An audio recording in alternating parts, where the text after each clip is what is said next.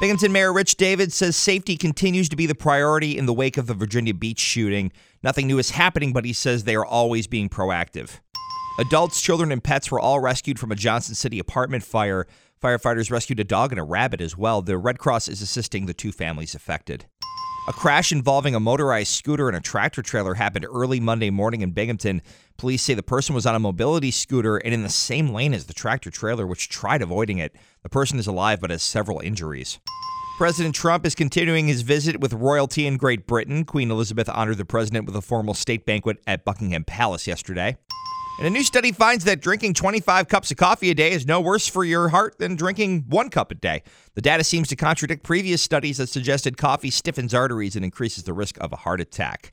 I'm Pat McMahon. That's what's trending. For more anytime, go to mix1033fm.com.